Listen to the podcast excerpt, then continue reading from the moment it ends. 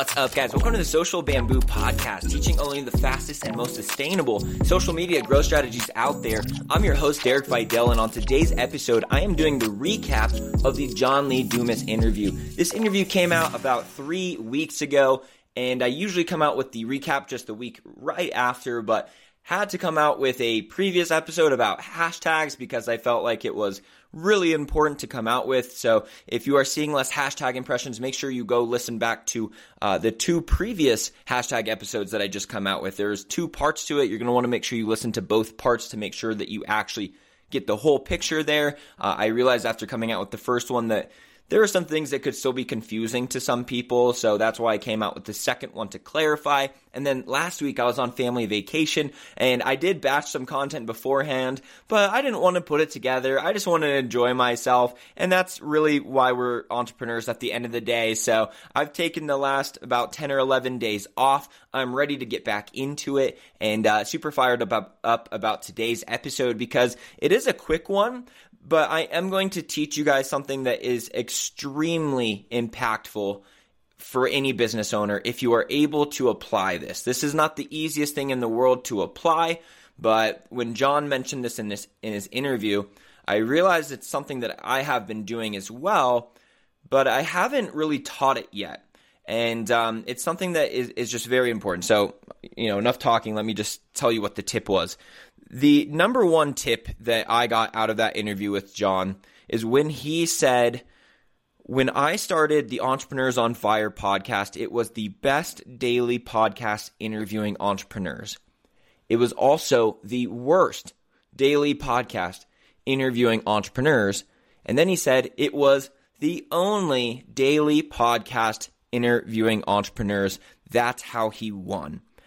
And the the easiest way to be the number one at something is to be the first one there. And often when you're the first one there, it gives you the credibility. It makes it so you are naturally the go to name in the space. Like when people think of inter- like podcasts that interview successful entrepreneurs, you think of Entrepreneurs on Fire. It, apart from that, you might think of the Tim Ferriss show. But really, JLD was the first one to really own that space. And it's funny because like that's what he's really known for nowadays. And when he started the podcast, it's like, what was he known for before that? And to be honest, I'm not totally sure. Um, he was probably doing entrepreneurship. He was at least well connected enough to get people on the podcast, but you know, that's really like the main thing that he's known for nowadays. And it's something that he was the first to jump on that opportunity. And this is why it's really hard for me to teach you guys this because in order to be the first person to jump on an opportunity, it means that you're not going to be able to see an example of someone else doing it. You're going to have to be able to find a space that you think is actually something people care about, something that you're passionate about and willing to sustain, right? Because you can't just, you know, go own that space real quick and then just be done with it. We're thinking of something that we are actually willing to own that space for a while. And uh, yeah, it really is taking a gamble. No matter what, it is going to seem risky and have a lot of question marks to it. Because when he came out with this podcast, he probably knew that people cared about entrepreneurs. He knew that people cared about entrepreneur stories. So he had that proof of concept. Whether or not it would work, you know, in a podcast fashion or not, there were some question marks. Obviously, nowadays we have plenty of information to know that that's a perfect fit for podcasting. But when he started it in 2012, things weren't as obvious. Okay. It's kind of like on TikTok. Like to be the first person in your market on TikTok and create content for your market, it can be difficult. Nowadays, there's a lot of uh, you know track record of content out there that you can go and look and see what else is doing well for other businesses in your industry, and you can kind of you know, duplicate what they're doing. And modeling success always works great, right? But there also is a point to when you're really trying to break through as an entrepreneur, it's hard to do that just from modeling. You have to find your own way and you have to find something that you can be the best solution for. So that's how he said it. He said, What can you be the best solution for in the entire world? And something I want to add on to this because I know it sounds crazy. Like, how, how would I be the best solution in the entire world for something? Let me tell you a little bit about the start of my podcast because I actually started my podcast under the same premise. When I started the Instagram Marketing Secrets podcast, which is what this podcast used to be called, it was not the only one. I will say that. But of my competitors, when you go type in Instagram and you look for Instagram marketing specific podcast, there were social media podcasts. But as far as Instagram specific podcasts, there was about one or two others. And both of them had less than 10 total episodes, and their episodes were coming out on no consistent schedule. They were all over the place. They had no production value, you know, nor did mine at the beginning, except for I just had really good content right away. And I knew that. And I was like, whatever, I can record this on my phone and be the best Instagram marketing podcast today. Like literally the day I started it, I was the best Instagram marketing podcast. You can go listen to my episodes one, two, and three to go test me if you want. They're not good at all. They're not good at all by my standard of today. But those three episodes at that time were a lot better than the few people who had attempted to make an Instagram marketing podcast. On the day that I started the podcast, I had no idea I would be continuing to do it for as long as I am. I had no idea if I'd ever monetize it honestly, what happened is I was driving around in the car with my girlfriend at the time. I said, Oh my God, there's no Instagram marketing podcast. This is ridiculous because I was looking for an Instagram marketing podcast. Okay. So that's how I also knew that there was some proof of concept already. It was something I was looking for. I was driving around doing my sales job, looking for some extra information for help on how to sell more products for my e-commerce company through Instagram. And I couldn't find a solution and I thought, why is that problem not being solved? I told her, hey, like, I should do this. This is crazy. And she said, why would anyone in the world care about an Instagram marketing podcast? So yeah, just, you can, you know, get the idea that that relationship didn't work great because, you know, I'm very bullish on all of my ideas. So I was really stoked about it. And kind of in a way out of spite, I started it that day. Like I literally came out with three episodes that day. Now, where was I in my expertise at that time? At that time, which was, you know, two and a half years ago, I had an Instagram account that was at like 22,000 followers. Okay, my my e-commerce business I had built to 22,000 followers. I had done that pretty much off of my own strategies even though I had taken to YouTube. I had read a bunch of books. You know, I had been digesting information a ton. Obviously, I was looking for an Instagram marketing podcast at the time as well. So I was looking to expand my knowledge and looking to get better. What I did know is that even though I wasn't the most qualified person in the world to start an Instagram marketing podcast, I was the most qualified person in the world who was willing to do it. And that's also kind of John's story too even though like now like he's incredible at it, right? Why is he incredible at it? Because he's been doing it for a decade. And when he first started it, sure he he was good, right? But was there someone better than him in the world? Maybe. Who knows? Who knows? Probably, right? In a world of 7 billion people, was there someone who was probably going to do the podcast even better than him? Maybe. That doesn't matter. John was the one who was willing to do it. John was the one who saw the opportunity, the need for people want to hear from entrepreneurs, and there is not a podcast that interviews them. Now there is a ticking time bomb that goes off. As soon as you think of these kind of ideas, entrepreneurship is largely a race. I couldn't have started the business later, is the thing. And that's kind of why imposter syndrome is something that you really need to get over because it will hinder your speed in entrepreneurship. Because if I, you know, at 22,000 followers said, look, there's people with 100,000, 500,000, there's people's businesses that do a million a month from social media. Like, I am not qualified. If I had those thoughts, I wouldn't have started it. And I probably wouldn't have got myself to start it like at, all right, now I'm at 30K. All right, I'm good. Like, you know, I wasn't that close to having to being at some certain success level all of a sudden that would get rid of imposter syndrome because if you have imposter syndrome at one level, it's probably going to carry carry on to the next one with you.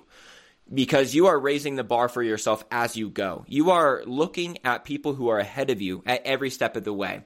So if you can't uh, overcome imposter syndrome right now in this present moment, don't think that you getting more results is naturally going to overcome it for you. Let me just stop real quick to give you an example for this.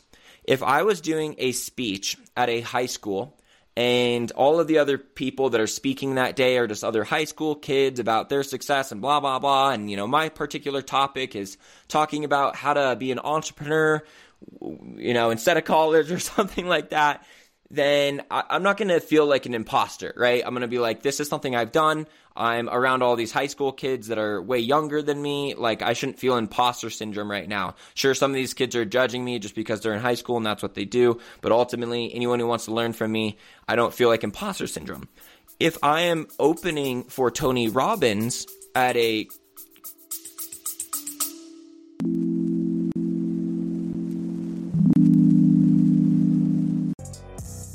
Hey, Bar and Grill fans, it's Jim with Madhouse Bar Talk, where me and my co hosts sit around and talk about the things going on around Madhouse Bar and Grill in Elyria, Ohio.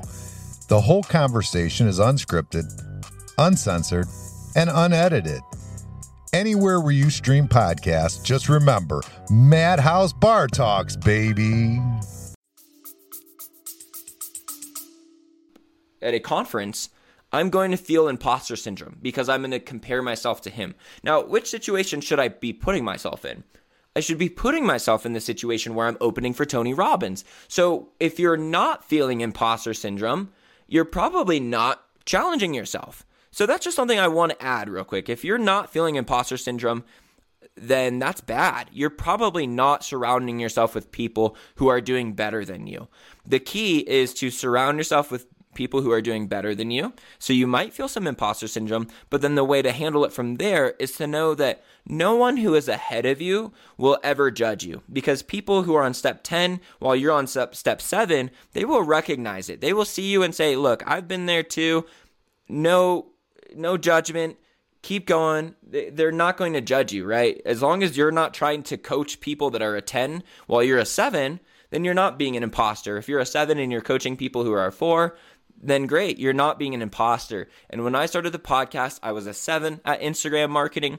And now, because the best way to learn is to teach, I know this is something all of you get. This is something I live, all right? I live the best way to learn is to teach. So that's why I said I'm a seven at Instagram marketing. The best way for me to get to a nine is to start an Instagram marketing podcast. That will force me that if I come out with an episode every single week, that I will be forced to be better every single week. And not only that, I not only have to just learn what I'm learning, I have to learn things so well that I understand them to the point that I can teach them effectively to other people. And that's also why I have the podcast. I have the podcast for my own growth because it forces me to always level up if I'm going to keep your attention. If I'm going to keep all of your attention, okay, there's probably so many of you listening to this podcast right now that the Derek from episode one couldn't even capture your attention because you're ahead of Derek episode one. But because I'm ahead of you now, I have your attention. So I kind of look at it like I can only build a big enough audience of people who are behind where I'm at. So I better be running. All right. So that's just a little bit extra of why I also have the podcast that I haven't shared before. Coming back to like the main point, right? I wanted to be the number one at something. Nowadays, I am one of the top social media podcasts, but I still am the number one Instagram marketing podcast. I'm basically going off of if you go to Apple Podcast and you type in Instagram or Instagram marketing, I'm going to come up first thing. If you type in social media, I am now ranked number eight. I was number 13 a couple weeks ago and like 17 a few weeks before that, which is like the very end of the list. But if you type in social media on Apple Podcasts, I was eight last time I checked. If I'm more than that, awesome. That's amazing. That's really what we're going for. And once I am number one on social media, then I will rebrand to the number one social media podcast. But as of right now, when people ask me what I do, I don't say that I'm one of the top social media podcasts. I say I'm the number one Instagram marketing podcast. The reason why is because no one wants to listen to the number two of anything. All right, especially if it's free. It's it's free, like it's podcast. Okay, so if it was like, hey, the number one social media podcast is this other person, but it's like fifty bucks a month. Derek, you know, he's the number two, but it's like fifteen bucks a month. You know, I just listen to Derek. That would be the only time that being number two would be okay, and all that would be is me like having a lower price. Otherwise, it's a podcast. It's free. So people only care about listening to the number one solution to what they're looking for help with. So what am I still the number one solution at as far as the podcasting world? I'm the number one Instagram marketing podcast. And until I'm number one social media podcast, I will not be changing my branding over to that. Even if I'm number two, I will not be changing my branding to that. So, really, in the background right now, I'm trying to set myself up to be that number one spot. But until then, I am branding myself in whatever number one spot I can be. So let me ask you this What are you the number one solution in the world at solving for a specific market?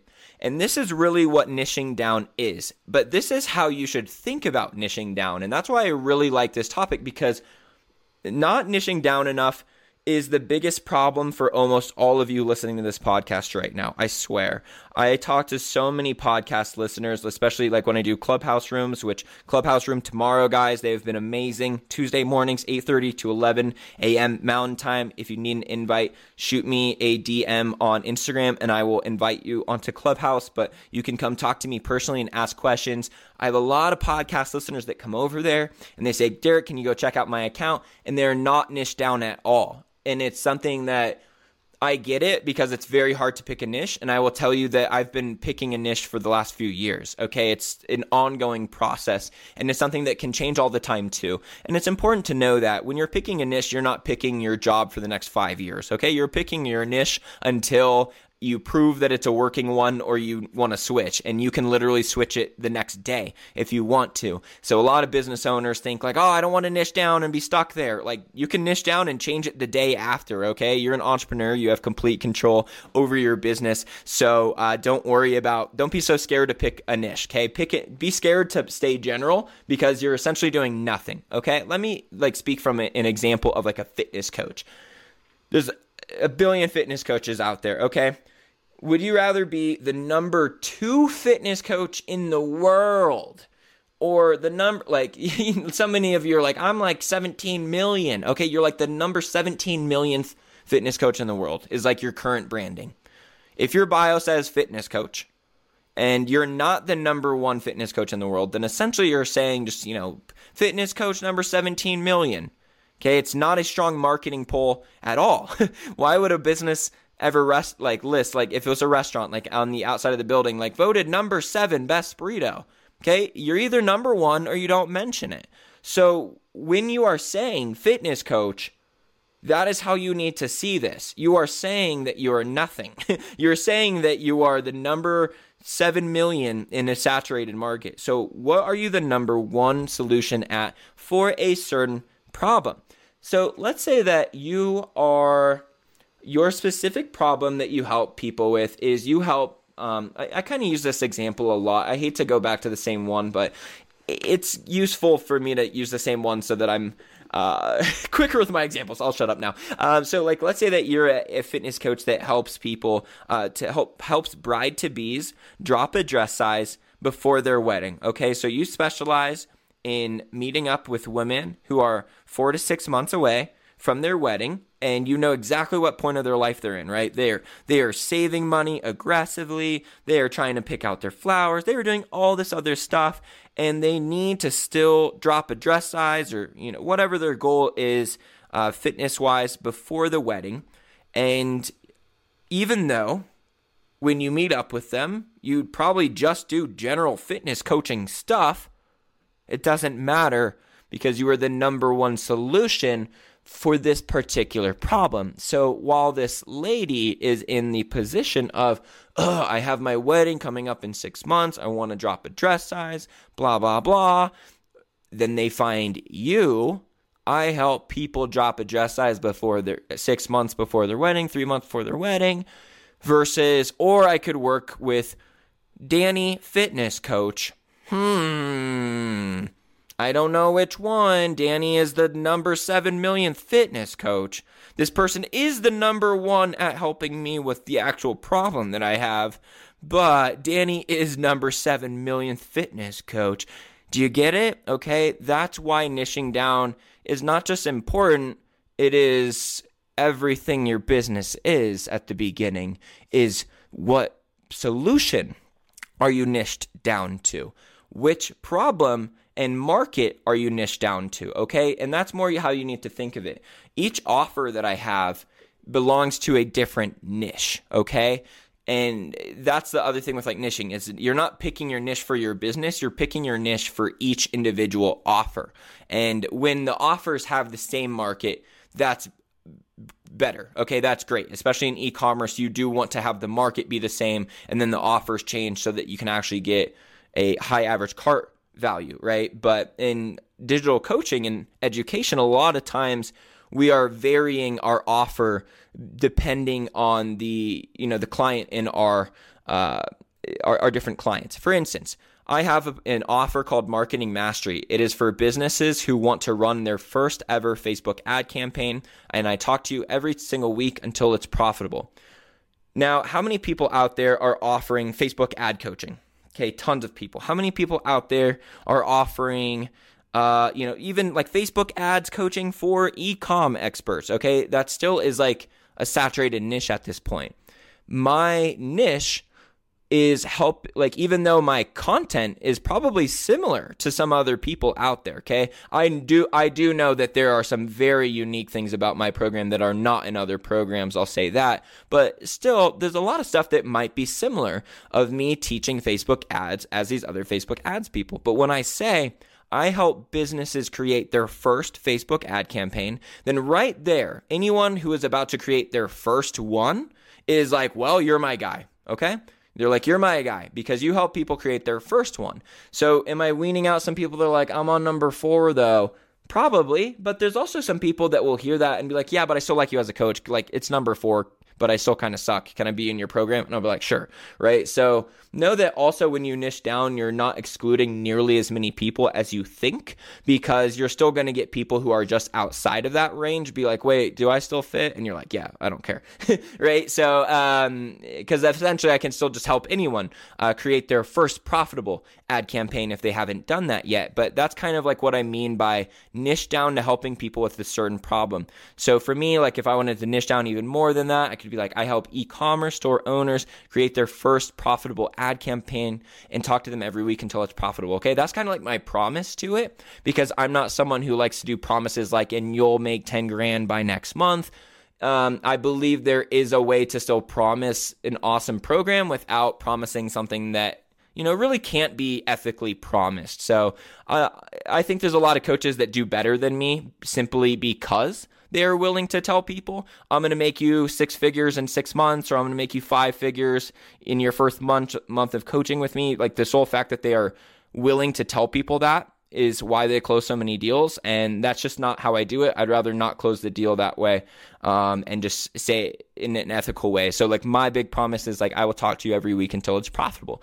Okay. And that's what I think I am the number one solution in the world for is helping businesses create their first ever ad campaign and then I ha- actually have a program where I talk to you every week until it's profitable rather than just give you a course and be like good luck okay because I know that just doesn't work um, with creating profitable Facebook advertising nowadays. It's way too expensive to to be any less than great at it. If you're going to be profitable, if you have a profitable Facebook ad campaign nowadays, you are amazing at Facebook ads. Okay. Otherwise, if you're like good, you're probably not profitable. If you're like really good, you're probably not profitable. If you're amazing, you're probably profitable. So that's why I take new businesses through this very difficult process and I don't allow it up to just a course. Okay. So I'm getting a little bit off topic here. I'm not meaning to talk about my own offer because it's not like something I'm really trying to promote heavy right now. Although I will leave a link in the description if it's a program that you would like to apply for. It is something that I need to talk to you first to make sure that I even believe